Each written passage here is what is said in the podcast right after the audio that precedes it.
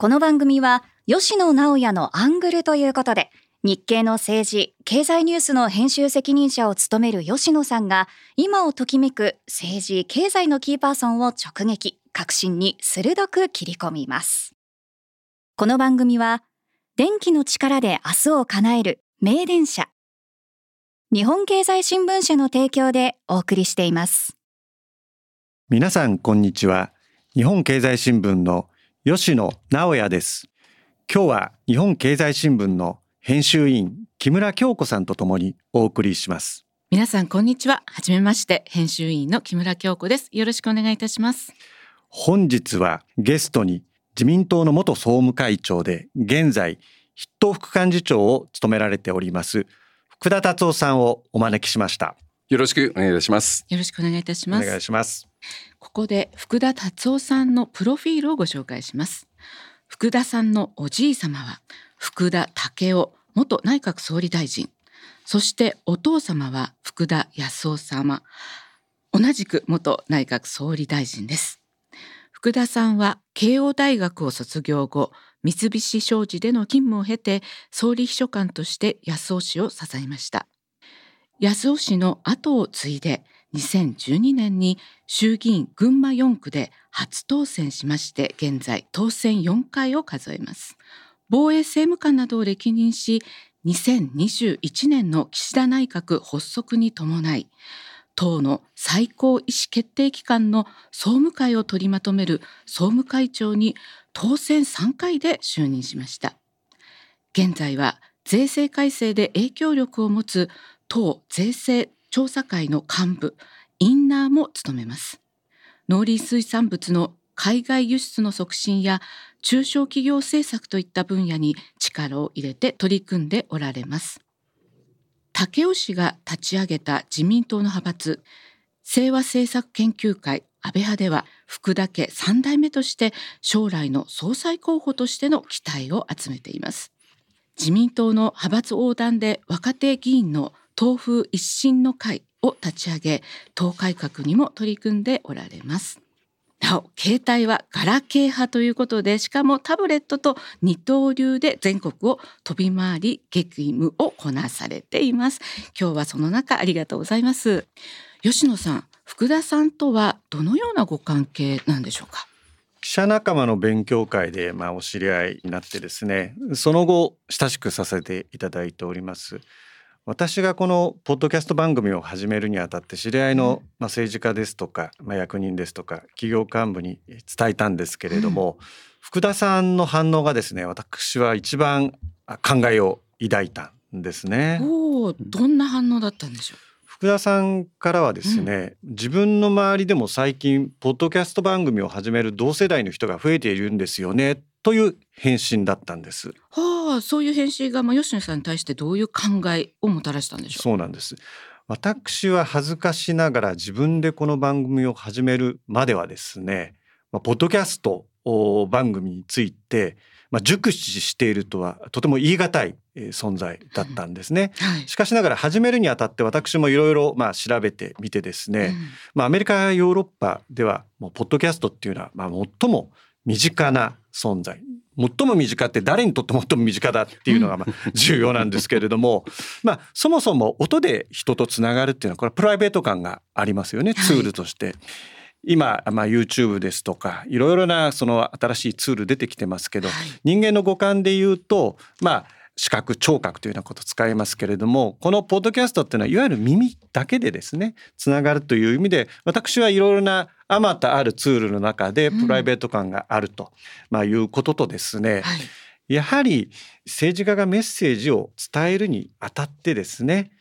特にアメリカヨーロッパではですね、まあ、人口に感謝してますし重視してたということを知ってですね、ええ、あこれからやはり日本でもねポッドキャスト時代が来るんじゃないかと、まあ、そういう期待もあってですね、まあ、今この番組をやらせていただいているという段階なんです。はい、ポッドキャスト、まあ、ネットを介しているので若者にもね訴求しやすいですからね、まあ、特に車社会のアメリカではラジオやポッドキャストを政治家は重視しているというふうに聞いてまして、まあ、その意味ではこの番組は日本での政治ポッドキャスト番組として、まあ、先駆的ではないかなというふうに言えますね。あのここから先ちょっとやや尊大な言い方になっちゃうんですけれども、はい、このポッドキャストっていう言葉にですね、うん、おそらく反応できる政治家とそうじゃない政治家って大別できると思うんですよね。あ福田さんのように反応できる方と何それっていう方がある。うんどんどん偉そうな言い方になってくるんですけれども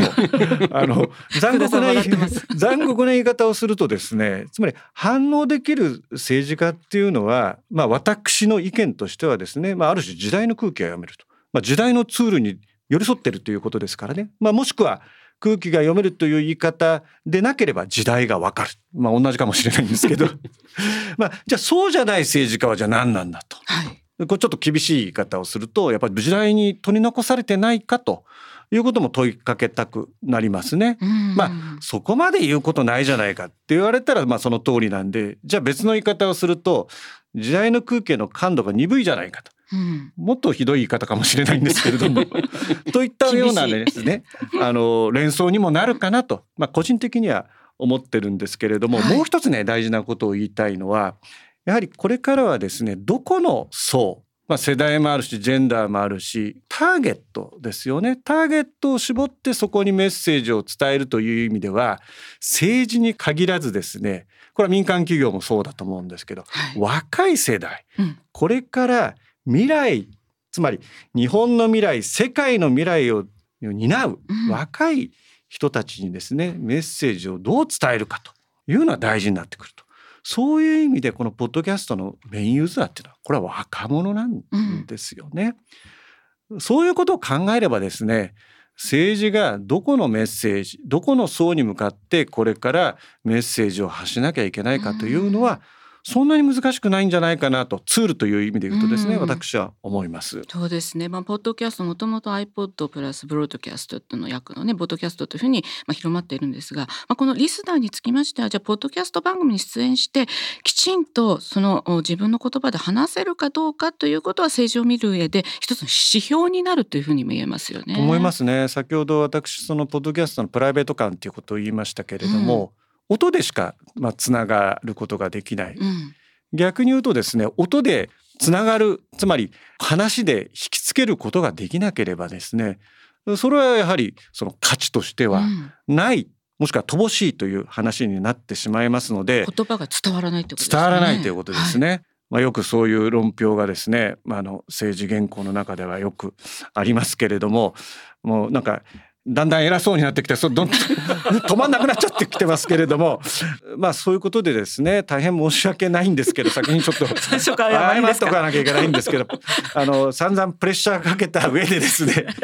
福田さんにはですねあのよろしくお願いしますと、はい、いうことであのお話を伺っていきたいと思います。登場いただきましょう。はい、はい、よろしくお願いいたします。今日は吉野さんにおいでいただきましてポッドキャストの有効性についてお話を伺ってまいりましたけども。違いますそっちが MC だみたいな感じです、ね、そろそろお時間となりましたのでっていう 感じになりますがこれから始まりますんで、はい、はい、よろしくお願いいたします。あれですよね、はい、ラジオというかこういうものよくやってらっしゃったんですか、ね、あの地元のですね FM 高崎というコミュニティ FM で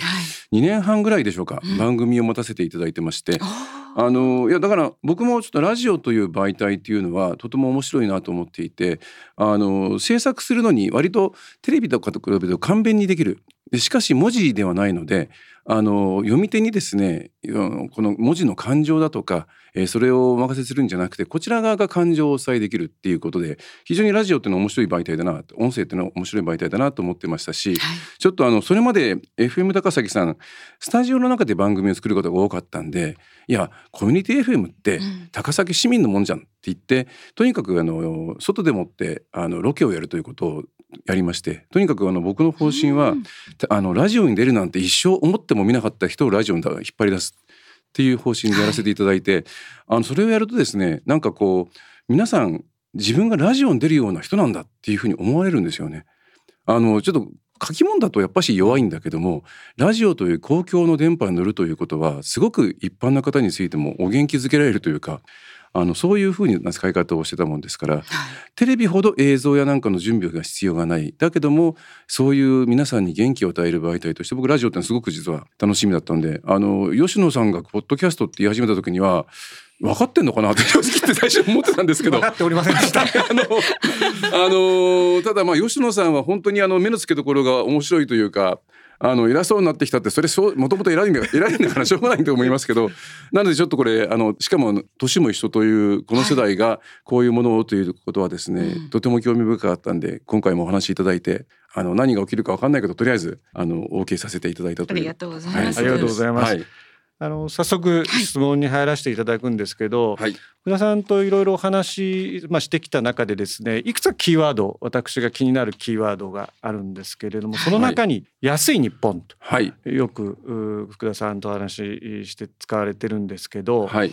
その11月2日にですね、はい、まあ、経済対策、まあ、閣議決定されまして、まあ、これから論戦の方ですね、えー、深まっていくのかなと思いますがまずこの「政府の経済対策の評価についてお聞かせ願えますか？はい、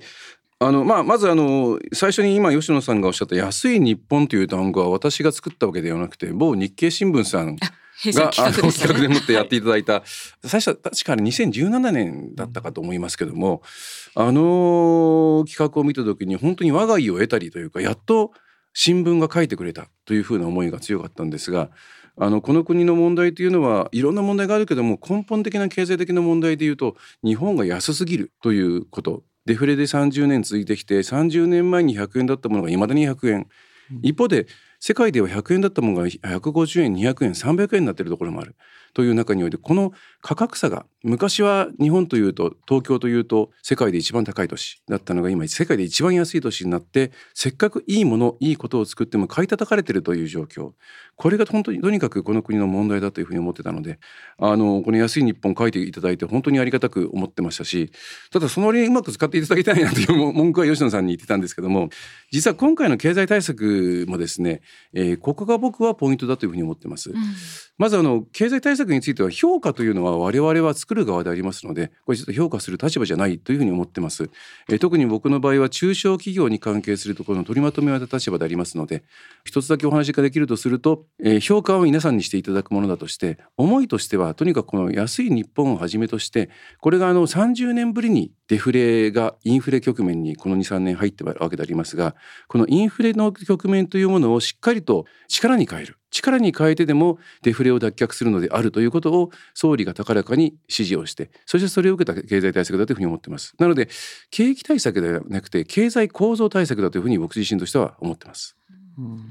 まあその経済対策の中でですね、まあ、所得税減税というのがまあ極めて話題になってるんですね。はい、で話題の革新というのはまあ政策の整合性と、はい、まあ、経済効果の2つの点にまあ修練されるかなと思っておるんですが、はい、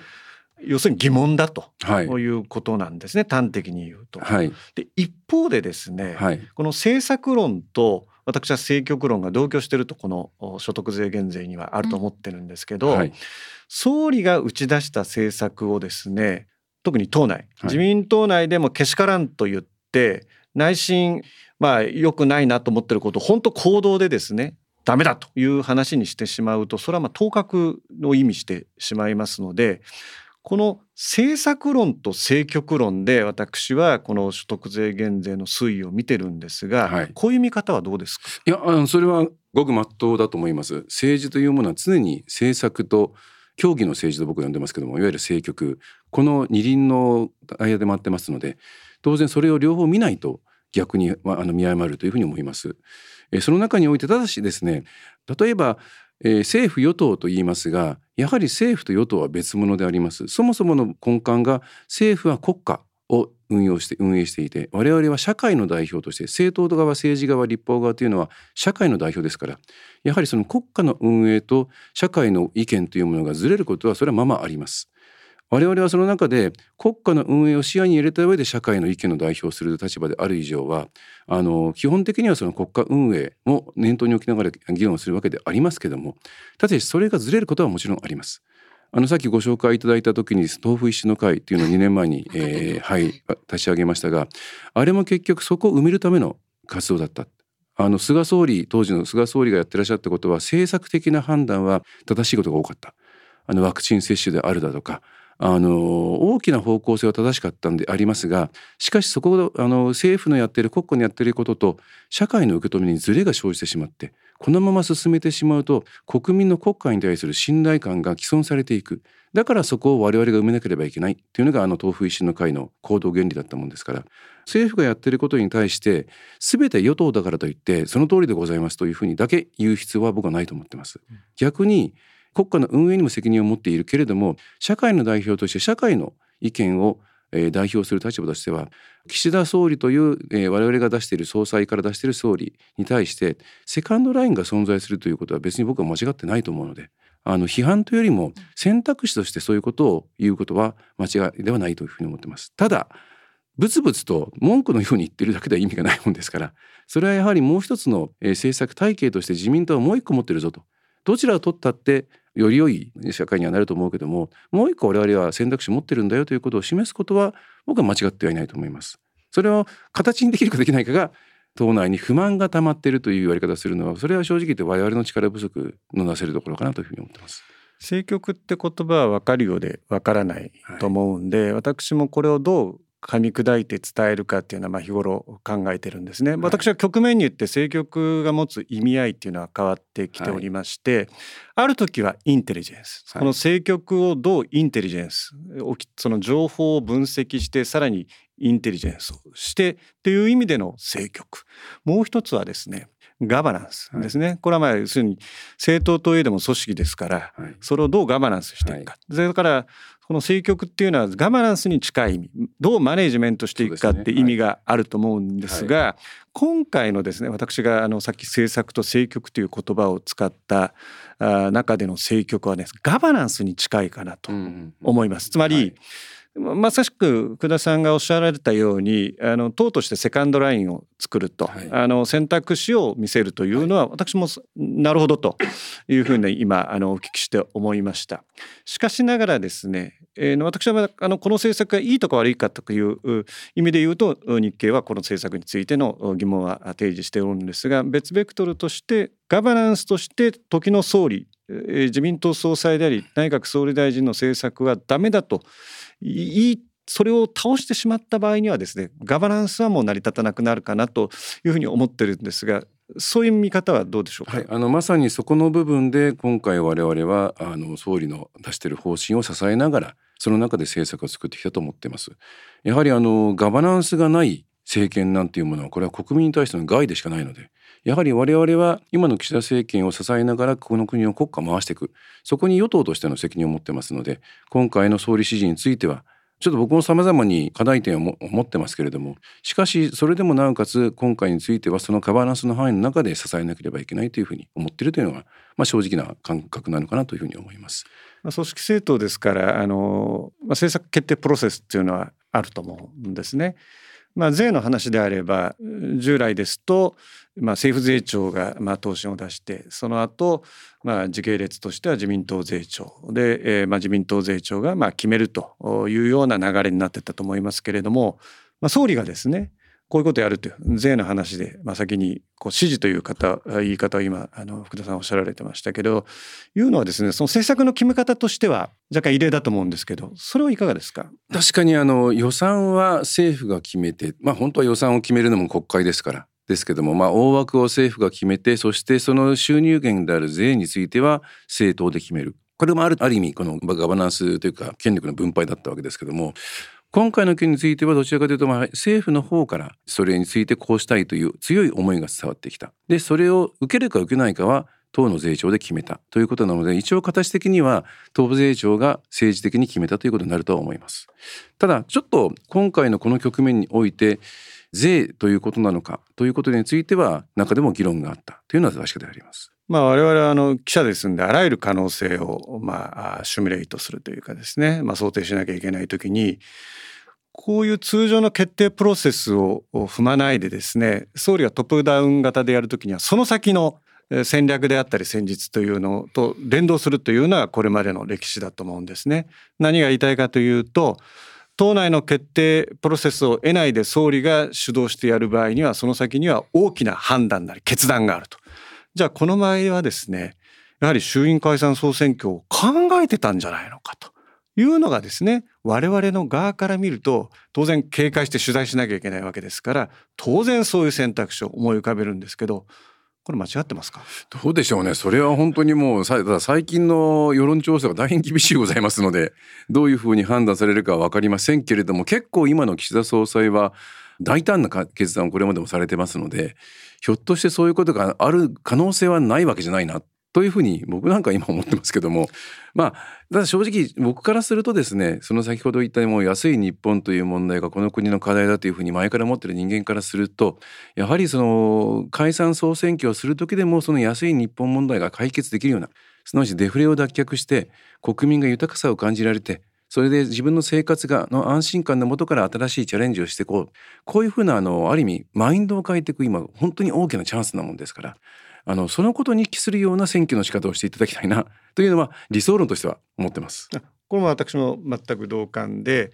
その政権維持ですとかいわゆるその何て言うんですかねこれから日本がどうした日本をどうしたいかですね、まあ、今福田さんがおっしゃられたようにじゃあ安い日本ということについてどう考えてるかも含めてですねやはり選挙を打つ時にはですね大義を作らなきゃいけない。で大義というのは永田町だけじゃダメなんですね。やはり政治というのは国民を説得して納得させる作業ですのでその大義を立てられるかどうかというのでもしかしたら勝負半分以上決まってしまうかもしれないという意味で言うと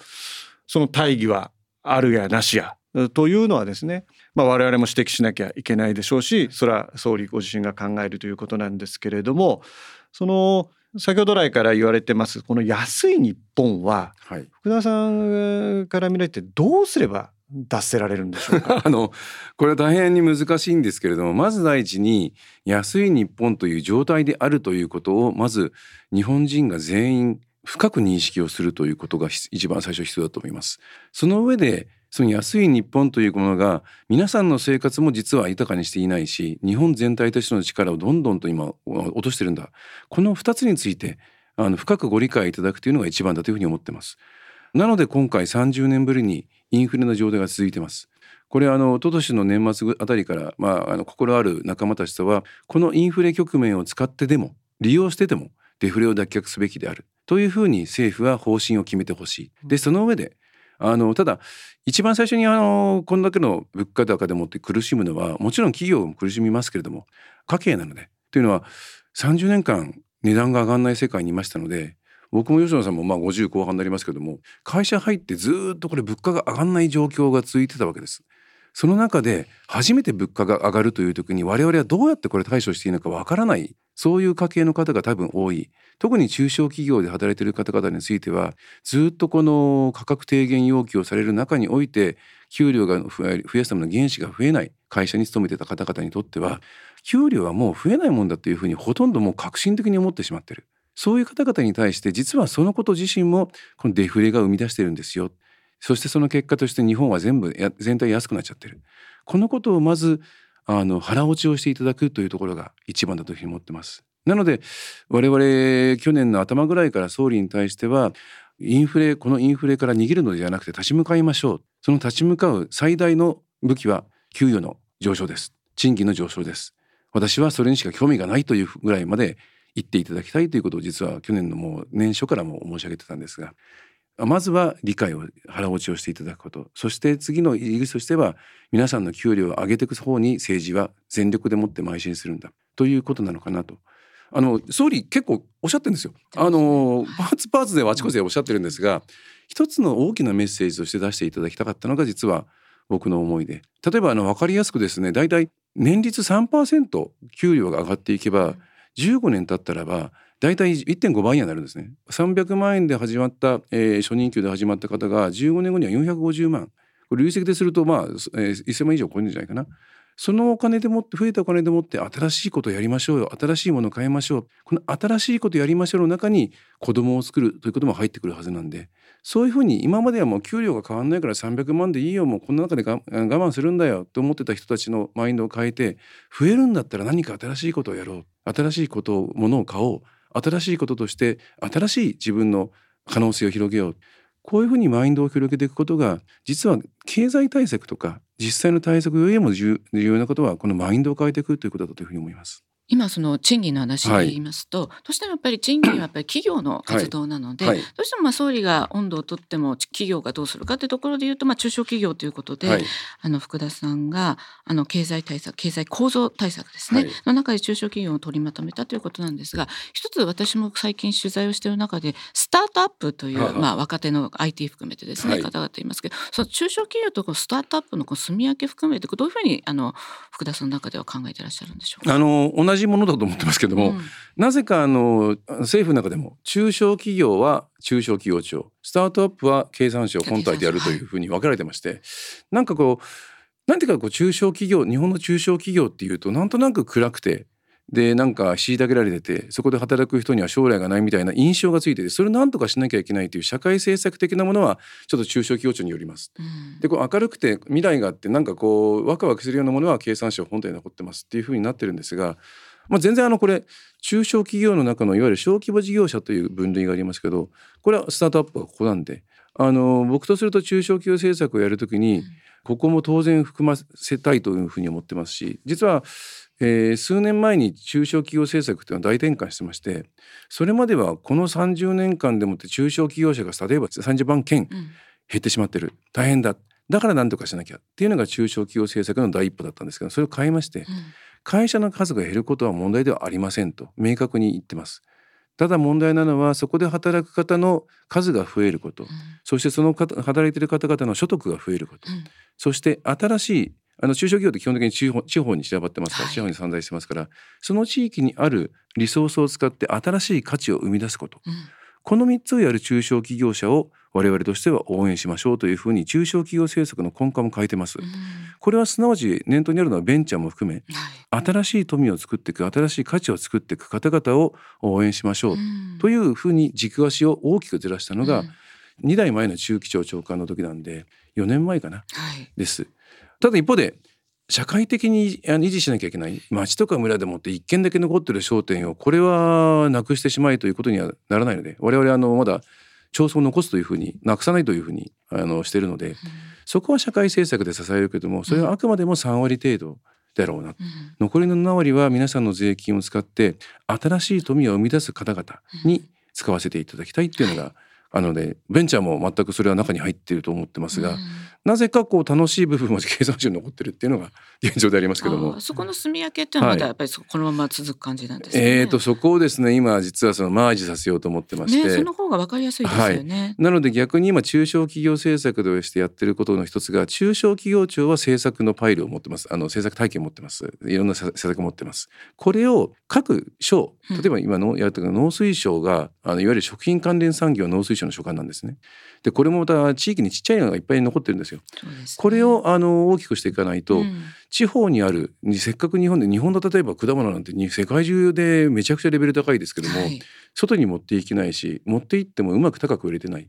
だったらばそのあの地方のそういう生産者の横で経営をやってる事業者を強くして海外への勝利を作れるぐらい強くしてそのあの東京経由大阪経由じゃなくて直接に例えば広島だったり山形から直接省流が作れる会社を増やしていきましょうというのを中小企業政策の施策群を使いながら農水省の中で今あのやらせてまして。こうするとあのベンチャーがどうかっていう話じゃなくて、あの必要なものを作れるっていうことを中期省ができるんで。ということをやりながら今ですね少し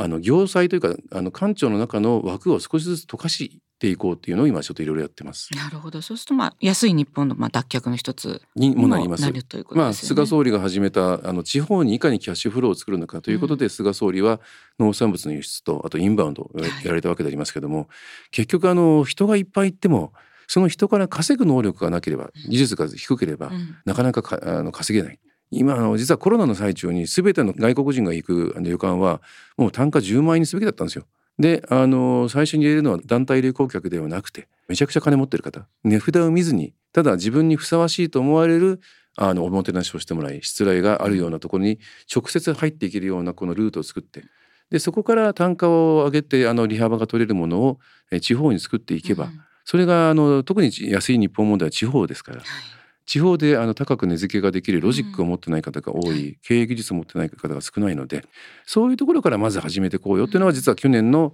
春先から観光庁当時あの総務会長というのをやらせてもらってたんで、はい、ということを、まあ、とにかく2倍から3倍に引き上げましょうと。うん。3年前のコロナ前に比べてももう3年経ってるから多分価格感を失ってるしあと為替が安いので、はい、そんなに海外からの方から見るともともとはい高くないと思います。もともとお金は我々にも持ってますし持ってるというのはなぜかというと名目地で持って彼らは持ってますから、かつ日本は海外に比べて相当もともと安いのであのぜひ為替安、うん、多分その方々はもともと値札なんか見ないような人たちっていうのは何の通用感も持たずに。でしかも日本からすると3倍ぐらいの値段でもって、うん、ということであれば、まあ、3倍の売り上げが取れればお客様が3分の1に減っても売上高は一緒ですから。そうですね。あと雇用も安定してきますね。はい、地方でも。でしかもそこの雇用ということは、はい、ただ配膳して下げてくるだけじゃなくて、そういう方々にふさわしい、おもてなしのあの能力のある方を育てることができるので、ただの運んで持ってくるだけじゃなくてちゃんとサービスができる方ロボットにできないことですね。おっしゃる通りです。数少ない地方における労働されている方の質を上げていくということであればひょっとすると、うん、まあ、出てっちゃうの困るんだけどその方がそういうことをやってると例えば東京の大阪のとか都市部でのそういうもっと単価の高いところのサービスを担うこともできるという循環もできていくので。うんあのもしくは東京とか大阪で働いている高いレベルの外国人のお相手をしている方、まあ、日本人もいますけどね。日本人の、えー、高所得の方でもいいですけども。そういう方々もその地方に行ける。この循環ができ始めると地方だから安いっていう必要はなくなるので。さっき言った安い日本の一つの答えの出し方としてそういうものもあったんじゃないかというふうに思ってます。ということを中小企業政策でとにかく今レストランとか行ってどうしようかな今ねコスト高いんで値上げしようか悩ってるんですっていう人には必ずこの話をしててお出しになってるものに自信があるのであれば値段上げるべきじゃないですか、うん、いやお客さん減っちゃうかもな。いやお客さんが減っても売上高が変わらなければ逆にお客さんの数が減ってその少なくなったお客さんに丁寧なサービスができる。これは価値ですよね。でしかも利益率が上がるので多分それが正しいんじゃないでしょうか。という話をさせていただいてて、はい、でそこであのより高く利益が取れれば、うん、それが働く方を雇うこともできるし。という好循環をあのさっき申し上げたちょっと大きなところのマインドを変えていくところから細かい個別のお金巡りを増やすところまでっていうのをマクロとミクロと現場この3つを見ながら同時に動かしていく非常にデリケートな作業だというふうに思ってますが、はい、はい、ありがとうございます。あの話はあの変わってですね、はい、私はあのまあ政治を動かすのは暗黙視だというふうに思ってるんですね。で最近といってもどれぐらいのレンジを取るかということになるんですけれども。一緒さんの最近で何年ぐらいですか？本当に最近です。ね あの気になってるのはですねこういう方でいいのかどうかわかんないですけど政治の官僚化、まあ、政治家の官僚化、うん。うん、それと官僚の政治家、うんこれがですね、えー、なんとなく永田町霞が関のこの私の違和感なんですけれども。官僚の政治家っていうのはどういう意味合いですか？これはですねいわゆる根回しも含めて本来であれば生徒間のノリという言い方があると思うんですね。官僚はここまで、政治家はここまでという、まあ、そういう言い方をされてる人が実際いると思うんですけれども、まあ、どの政権の時かっていうとなんとなく想像つくかもしれませんけれども官僚がですねやはりそのいわゆる政治家の根回しも含めてやるというのはもちろんそれは根回しというか調整するのは当たり前なんですけどここまでやるのかなというのを踏まえてですね、はい、そうするとレンジで言うとまあ15年ぐらいなのかもしれませんけれども、はい、最近。ですね。すいませんなんかいい加減な言葉を使いまして。あのそういう私のこのまあ見立てというのはあんまりあれですか？えっ、ー、とですね政治の官僚化という言い方が正しいのかどうか分かりませんが政治家がサラリーマン化してるっていうのはちょっと感じてます。うん、昔よく政治やって言葉あったじゃないですか。うんあの政策じゃなくてこう利益だとか自分のこととか自分の仲間のこととかいうことだけでもってやっててあの国家感がない人のことを指しておっしゃってた、多分政策も頭にないんだろうみたいな言い方だったんですけども、最近ちょっとですねあの政策屋になってる感じがちょっとしてます。あの政策新人類って言葉が我々の家的に言うと最近？90年代後半ぐらい。い一応1998年だと思います、ね。はい、90年代後半です。はい。まあそれ最近じゃないですね。それはね。あの出始めてからそれがその政治家に対するアンチテーゼで政策新人類って言葉ができてきて今その文脈にいると思ってます。で政策ができることが政策の議論をしようっていうようなことをよくおっしゃる方が多いんですけど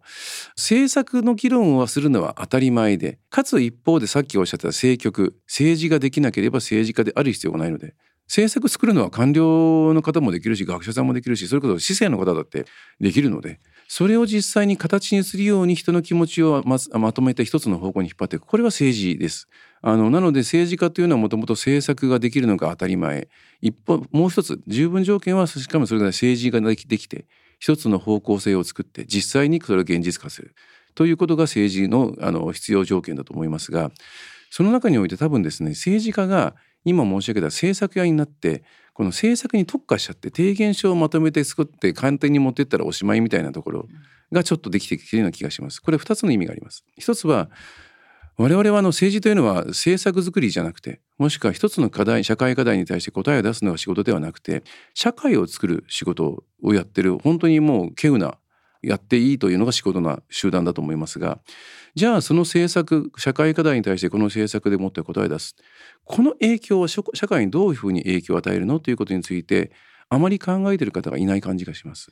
さらに言うとどういう社会観を持つのかということについてもあまり多く議論されてない気がする。それこそあの過去の古典やなんかを読んでもでその社会に肉薄しようと思っている方とか社会の見方って別に政治だけじゃないんでもう芸術もそうだし文化もそうだしもしくは宗教もそうだし哲学もそうかもしれないさまざまなジャンルから社会というのをみんなが解き明かそうとしてるんですがそういうことを議論する人たちもあまりいない中で政策だけやってればいいというところにとどまってしまうと実はすり合わせがいないんですね。でその部分に官僚の方々が入ってこざるを得なくなってきてさっき吉野さんが言った政治家が進んだんじゃないかという気はします。あのもう一つは本当は政治が政治的なすり合わせをするんですけどもあのこれ難しいのが多分これ官邸が強化された2001年新官邸になって官邸に権力が集中します。これはあの政治改革の素晴らしい成果だと僕は思ってますので安倍一強っていうふうに批判された時に何言ってんですかと90年代後半そのために政治改革やったんでしょというふうに思ってますけど安倍一強官邸が強くなったことによってそれまではいわゆる俗議員の中の調整だったのが官邸と政治家の中の調整になった。なので官邸官僚をはじめとする官僚のピラミッドが政治の調整するようになったという側面はあると思います。でこれが正しいのかどうかというのがとても実は大事なポイントで今あの21世紀の政治改革をするとするとその点も含めたガバナンスをもう一遍見直す必要があるというふうに僕は思ってます。さっきは私暗黙知っていう言葉を使ったのはですね、うん、その政治を動かすのは、まあ、もちろん法律を作れば法律に沿って動かなきゃいけないしルールを作ればそれに沿って動かなきゃいけない。ガイドラインも似たようなことも知れませんけれどもそういったものがない中でですねつまり利害が相反する中で、まあ、官邸と政治家という関係でも与野党という関係でも、まあ、いずれいろんな関係がある中でこう説得をしていかなきゃいけないと、はい。はい、でこれは政治政治は芸術だって言った人可能性の芸術だって言った人おりましたけれどもその芸術性がですね私はまあ薄れてきたんではないかということも合わせて言いたかったんですね。あの芸風が昔あったと思うんですよね。あのそれはよくねあの55年体制の時には一国会で何億円とかいう話も側分して聞いたことありますがそういう芸風も多分あったんでしょう国会対策の委員会の中ではその芸風は残ってるような気がしますあと結構ですね表に出ない中でもって政策的なすり合わせというのは結構これがしっかりやってるんで政策単位のすり合わせはやってるんじゃないかというふうに思いますたださっき言ったように暗黙知としての積み重ねっていうのがちょっとなくなってる感じはしますね。常識感というかあの一つちょっと例を挙げると最近我々国会議員なんだけども地方行政がやればいいんじゃないのっていうようなことを永田町に持って帰ってくる方が結構ずっと増えてて。あのもしくは僕はあのそもそも選挙に初めて出る時も親しい人には政治に期待するなって言って選挙出たんですけどというのは僕はあの日本って国は高度に成長成熟している国なんでほとんどのことが僕民間の力でできると思ってます。あのそれがマーケットがあるかがないかの違いでもって民間が動けるか動けないかというのがあってもこの国はまず日本国民って非常にレベル高いですし統制取れてますし理解度が高い。あのその中で社会システムは様々に成熟しているので結構日本あの民の中でできることは僕いっぱいあると思ってます。あのアジアのの段階の開発経済の段階じゃないんで政治が必ずリーダーシップを取らなきゃいけないか中んずく国政がっていうふうに言うと実はそれほどいっぱいあるわけじゃないと思うんですがただ小選挙区制度っていうのはとにかくあの嫌われちゃいけない選挙制度なんで中選挙区制はのファンを作る選挙だったんですけど25%の人が「お前いいね」と言ってくれれば当選できますけど小選挙区制は基本的に選挙区の中で2人しか候補者がいない中でより嫌われない選挙より好かれる選挙じゃなくてより嫌われない選挙の中だと何でもかんでも自分の身についた課題を持って帰ってきて自分がやりましたって言わなきゃいけないというのが前提にある中でこのノリがなくなってきて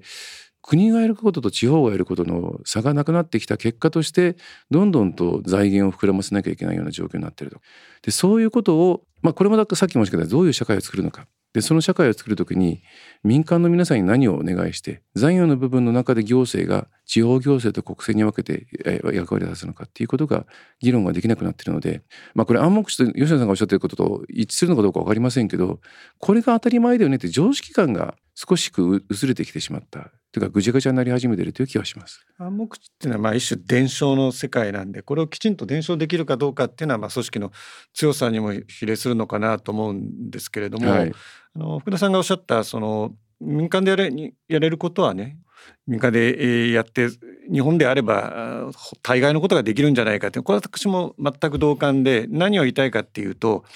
日常生活に政治が深く入り込んでる国家というのはこれは発展途上国だと思うんですね。はい、これは政情不安定ってことなんで、はい、実は日常生活に政治が入り込まないというのがですね、究極的には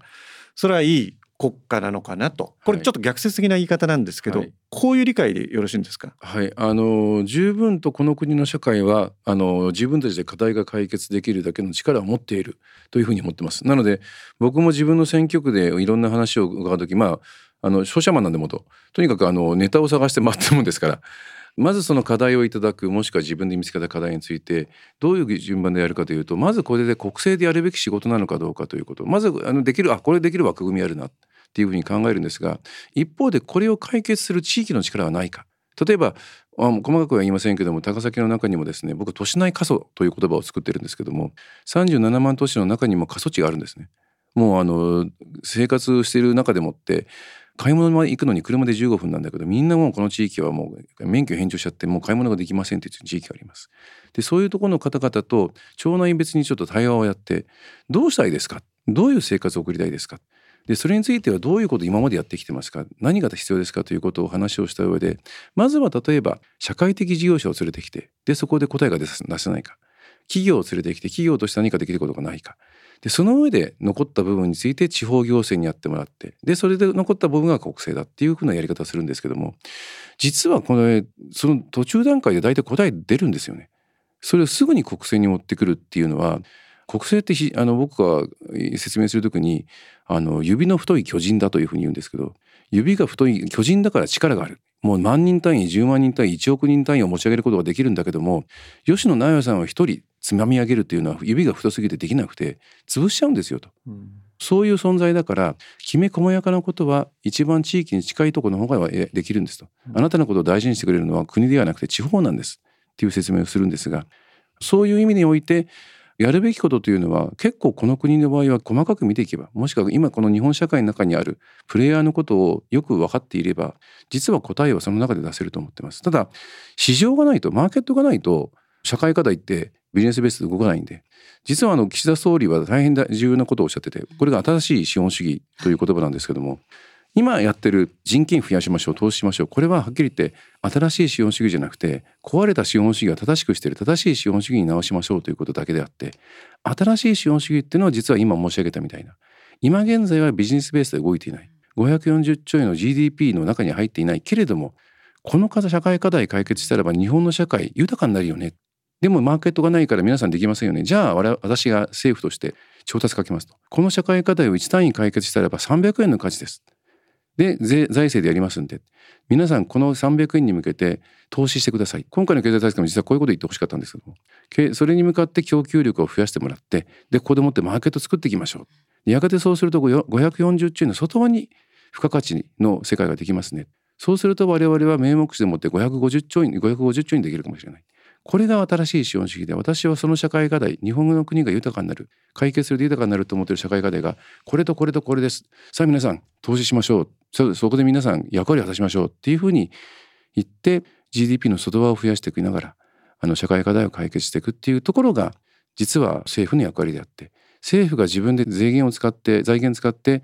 入っていくっていうところじゃないんじゃないかなとは僕は思ってます。今度はちょっと外交のお話を伺ってまいりたいと思うんですけれども、まあ、世界の中の日本ということまあ、考えた場合にですね福田さんが考えるこの日本外交のこの理念というのは何なんでしょうか？難しいこと聞きますね。すみません。とにかく日本の国は戦争をしてまあ、あの帝国主義というルールゲームのルールの中でもってその最高申告として入っていってで大変な目にあったやはり自国民をああいう目に遭わせたもしくは海外に対してということについてやはりそこから我々が思うべきことは戦いをしないということの中で答えを見つけていくということが基本中の基本だと思います。もちろん今はですね特に冷戦後30年目にして非常に難しい局面を迎えてしまっているのでそれに対する現状に対する現実感間違いなく必要です。これやっておかなかったらば我々が仲間だと思っている人たちからも見せられますんで。やはりそこについてやってるので、えー、昨年防衛費の、増額をしたということについては僕は支持してますけれどもしかしあの日本の国は人口も減ってきます。人口も減る中において、えー、アジアの諸国はこれから経済力も増えていき人口も増えていく。で右側には東側にはアメリカという3億2,000万の国西側にはすぐ近くに15億人の中国という国がありそういう中において我々がしっかりと国民の安心を使いつくみながらその中から新しい価値を見ながら世界から認められるというところについては言うととにかく戦いをしない形を作っていくこと。これあの防衛の仕事をやらせてもらって思いましたができる限り防衛のケーパビリティは増やしていくけれどもしかし我々の仕事はそれを使わせないようにすること。万全な準備をしながら使わないというそのことをするということについて言うと今現状のあのヘッドトゥヘッドと思ってぶつかっていくというのとちょっと違うですねあの社会づくりをどういうふうにするのかということを我々は新しい提案をしていく時期にも来てるんじゃないかなとは思ってます。あのまあ日本を考えている場合に今アメリカと中国という話されてましたけどアジアというまあ視点で考えるとこれはどどういった役割をまあ果たせばいいのかなと。日本がですか？そうですね。二つあると思います。一つは最近ちょっとインドネシアに注目してるんですが、うん、あの G20 のリーダー国もやりましたし経済発展がだいぶしてきた彼ら自身がすごい自覚をしてきているというか、えー、中において今年はちょっと2回行ってきたんですけども10年前に比べても確かにジャカルタの中は進化してる発展してるしかし1時間外に出ると10年前20年前ってあんまり変わらない風景なんですよね。そこで思ったのがやはり国家の成長っていうのは経済成長がまず最初に来ます。日本もそうでした。高度成長期を70年代経て。で次に来るのが社会成長だと僕は思うんですね。社会のシステムが成熟していく成長していく。日本においては、えー、60年代70年代ぐらいにあの社会保障のシステムを整備をして、介保険の制度も、えー、保護ができて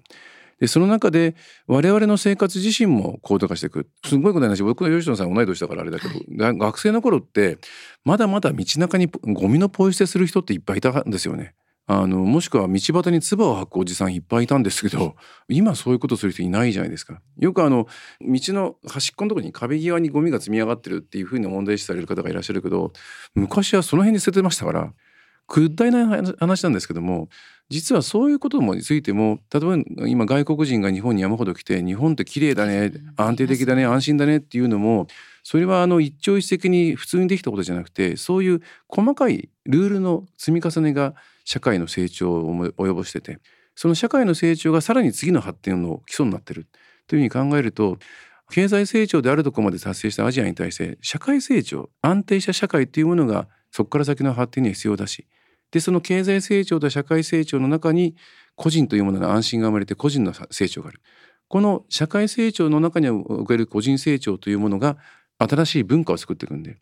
日本は実はこの部分でまだまだ貢献できる部分があるんじゃないかと思ってます。経済成長については結構中国とかねそういうとこにやられてるところありますがその部分はもういいですよ中国やってくれて。我々は中国ではなかなかそれはできない。自由な社会においての社会成長についてもっと助言していきますよっていうことが僕は実は21世紀の日本のあのアジアに対する強みは僕そこにあるというふうに思ってます。っていうことともう一つアジアは経済成長がこれから進んでいくと軍事力を増し始めると思います。アジアという地域はあのヨーロッパと違って国境を越える戦争というものを大規模なものはほとんどやってませんので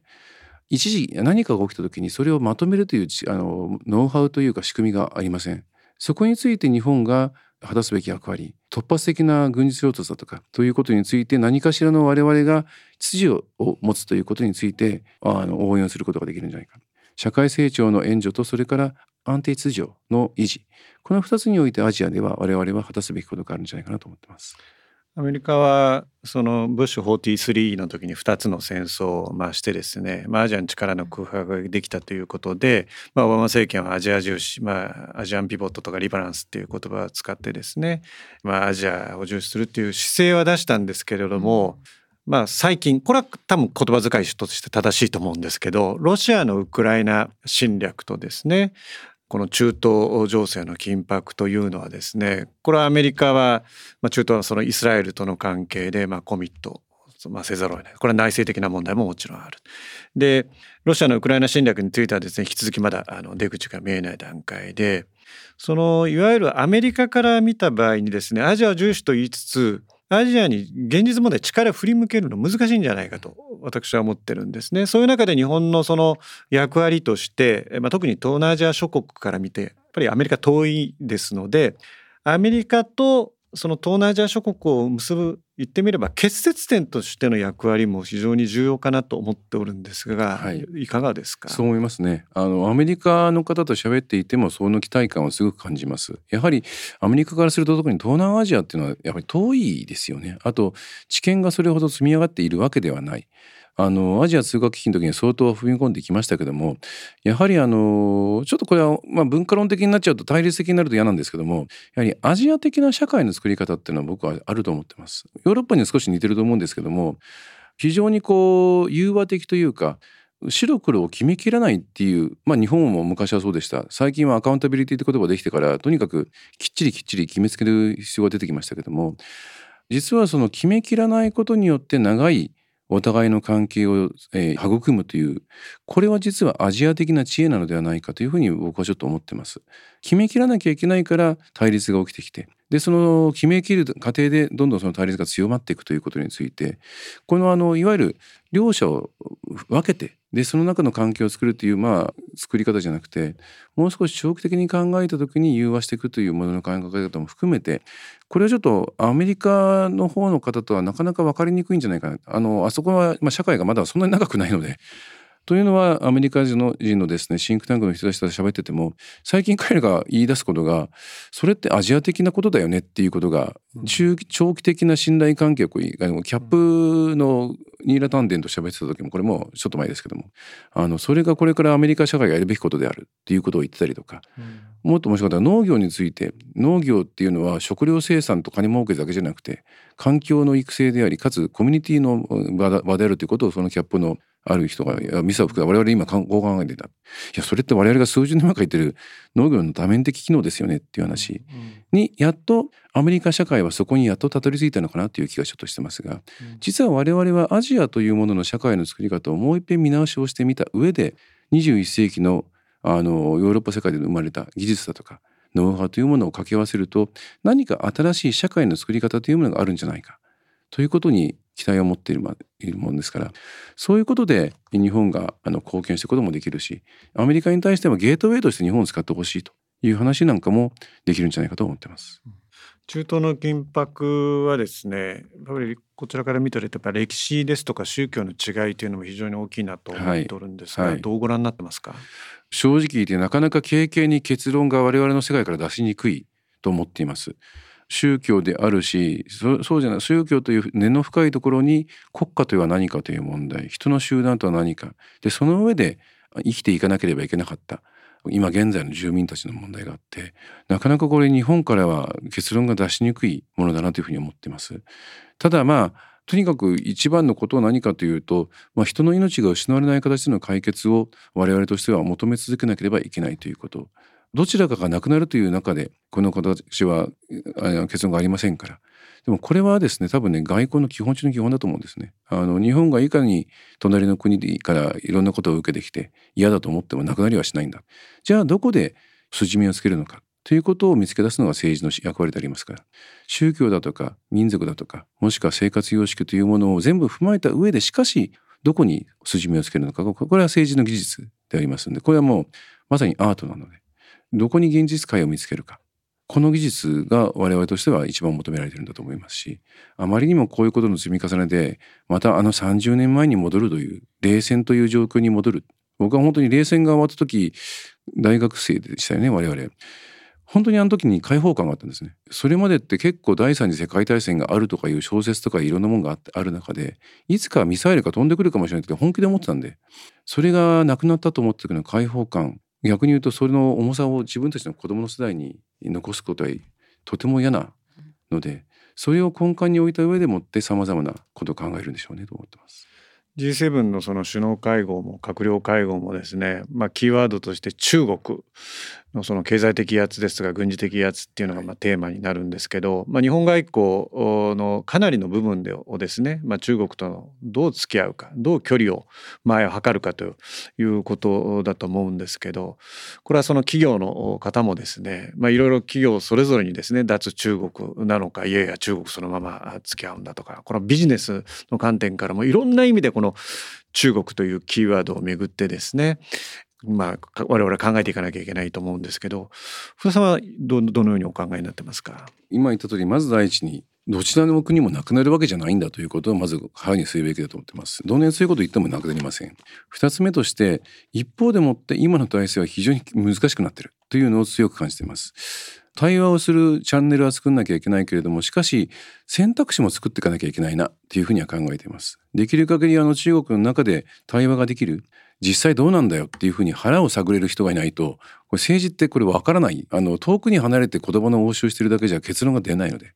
それをできるだけ模索をしてるけども正直言うと今すごく難しい局面になってると思ってます。なのであの東南アジアに着目することもあのそれの選択肢の一つ。我々とするとあのそちらの方にも手を伸ばしてさらに言うとそのさらに南のオーストラリアともつながっての中において今例えばクワッドだとかもしフォイップだとかいう概念っていうのは安全保障の概念でありますけども我々が生きるのは安全保障だけじゃなくて経済があるので、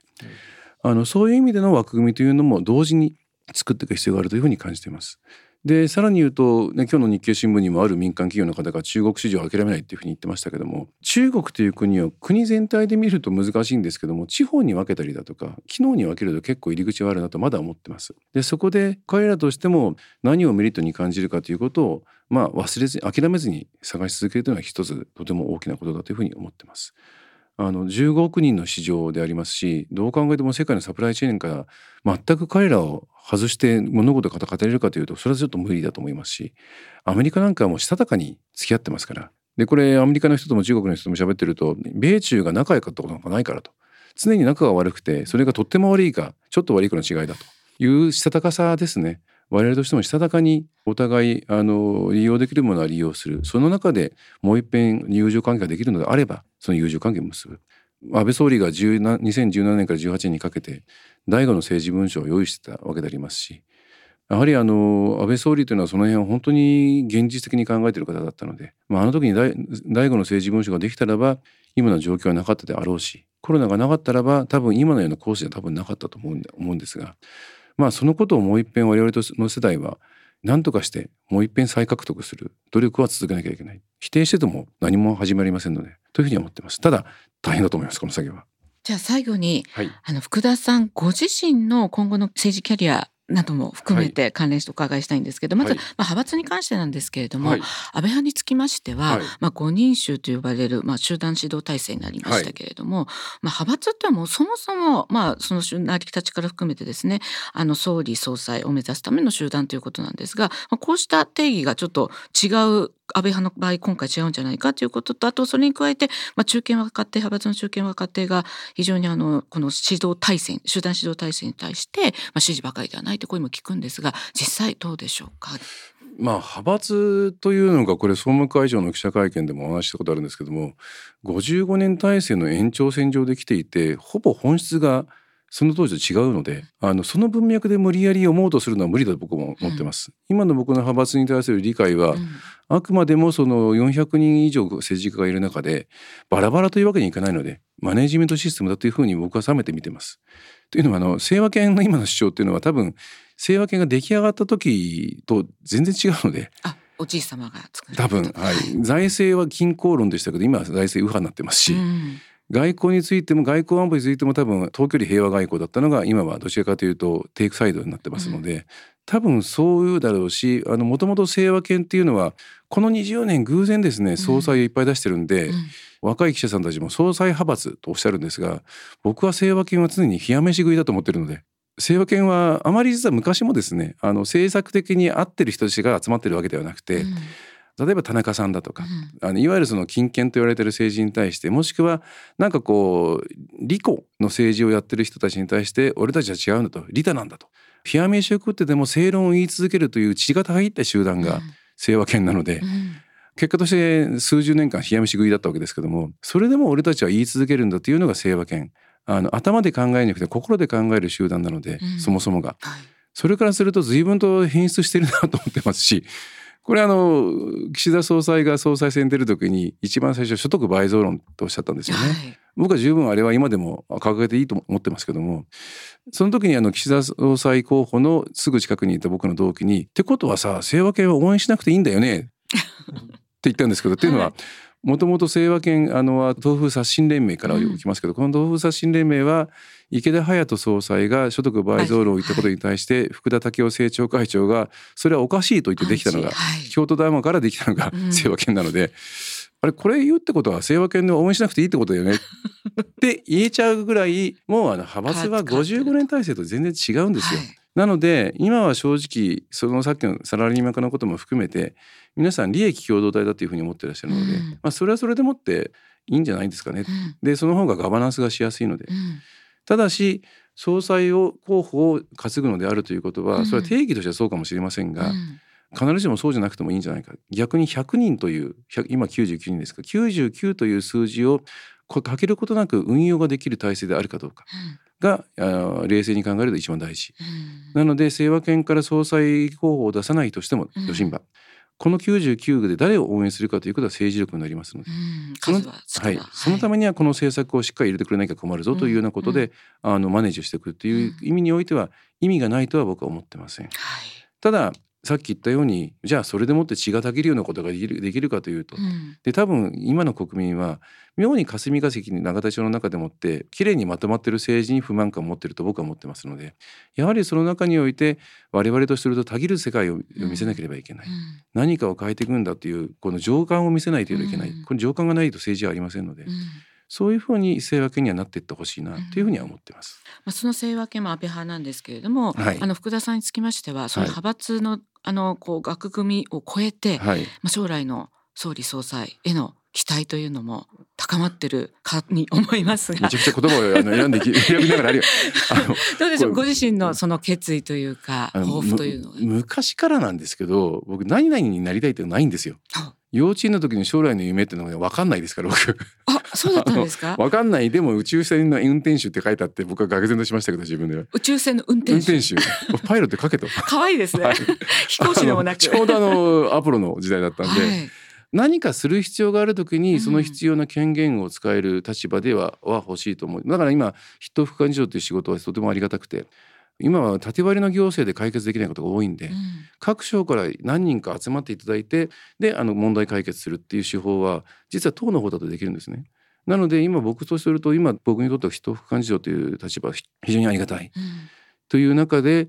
一個一個今レンガ積みをしていく中でそういうなりたいかと言われると正直言うとあんまなりたくないですよ。あら1年入ったらですねよく本当ねよくあの仕事をやりたいと思う人がいると思います。なので、まあ、自分が考えていることがその仕事が必要であると考えればあるかもしれませんけど。今のところ全くそうは思ってない。なりたい人よなってほしい人っていうのもありますからね。まあそういう人実は僕はそういう人を探したいというのは実は生来の希望なもんですから、はい、今のところというかまあなりたいんですかって言われるとうんまあいいかなっていうことですかね。まあ政治家というのは必ずしも本当のことばかり言いませんから。あのこうやってすぐにねあの人の真意を あのねじ曲げますからね。あのこれまでちょっと等身大で言ったつもりなんですけれども、まあ長時間にわたってですねもう多岐にわたる話題、はい、もう本当に。さすが福田さんだなと、あの私よりもポッドキャストのことをよくご存知で。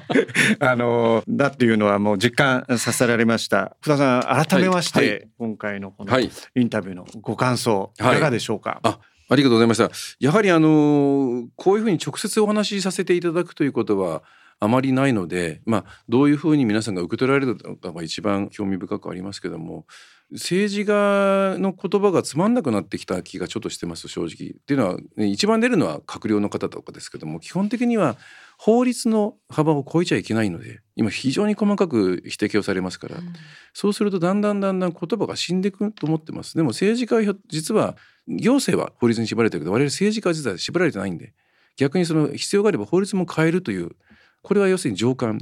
行政は頭であり政治は心なのでこの心から出た言葉っていうのを出せる媒体としてあのまあ引っ張っていただく方の資質にもよるんですが 吉野さんと。あのそういうものを引き出していただくと多分国民の中にもですねあのなんか政治の報道ってくだんないことばっかりやってるように思うけども実はちゃんと頭と心のバランスが取れてるやついるじゃないかということで過度の期待いらないです。普通に期待していただけるだけで我々もっと仕事ができるようになるんで、うん、あの今日のこの機会は本当は意外でかったと思いますし、はいあの福田さんにはまたいずれ近いうちに吉野直哉のアングルポッドキャストに出ていただきたいところですよね。そうですね。ささっきの最近だとか近いって定義私曖昧なんで。最近でさっき15年ですからね。15年後ぐらいですかね。今度はねだいぶ短縮される人です。本当の最近になりますね。では福田さん今日は本当にお忙しい中、はい、ありがとうございました。ありがとうございました。お世話になりました。ありがとうございました。さてエンディングです。福田さんのお話を聞いて木村さんいかがでしたか？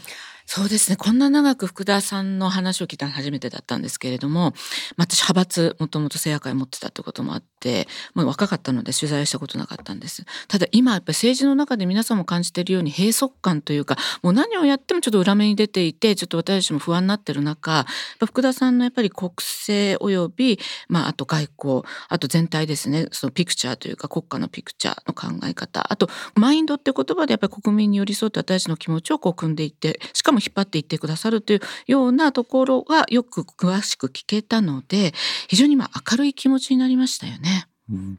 まあ、私は、まあ、政策やって言葉を福田さんご自身使われておりました、はい、つまり政策を提言するだけじゃなくてですね政治家が官僚や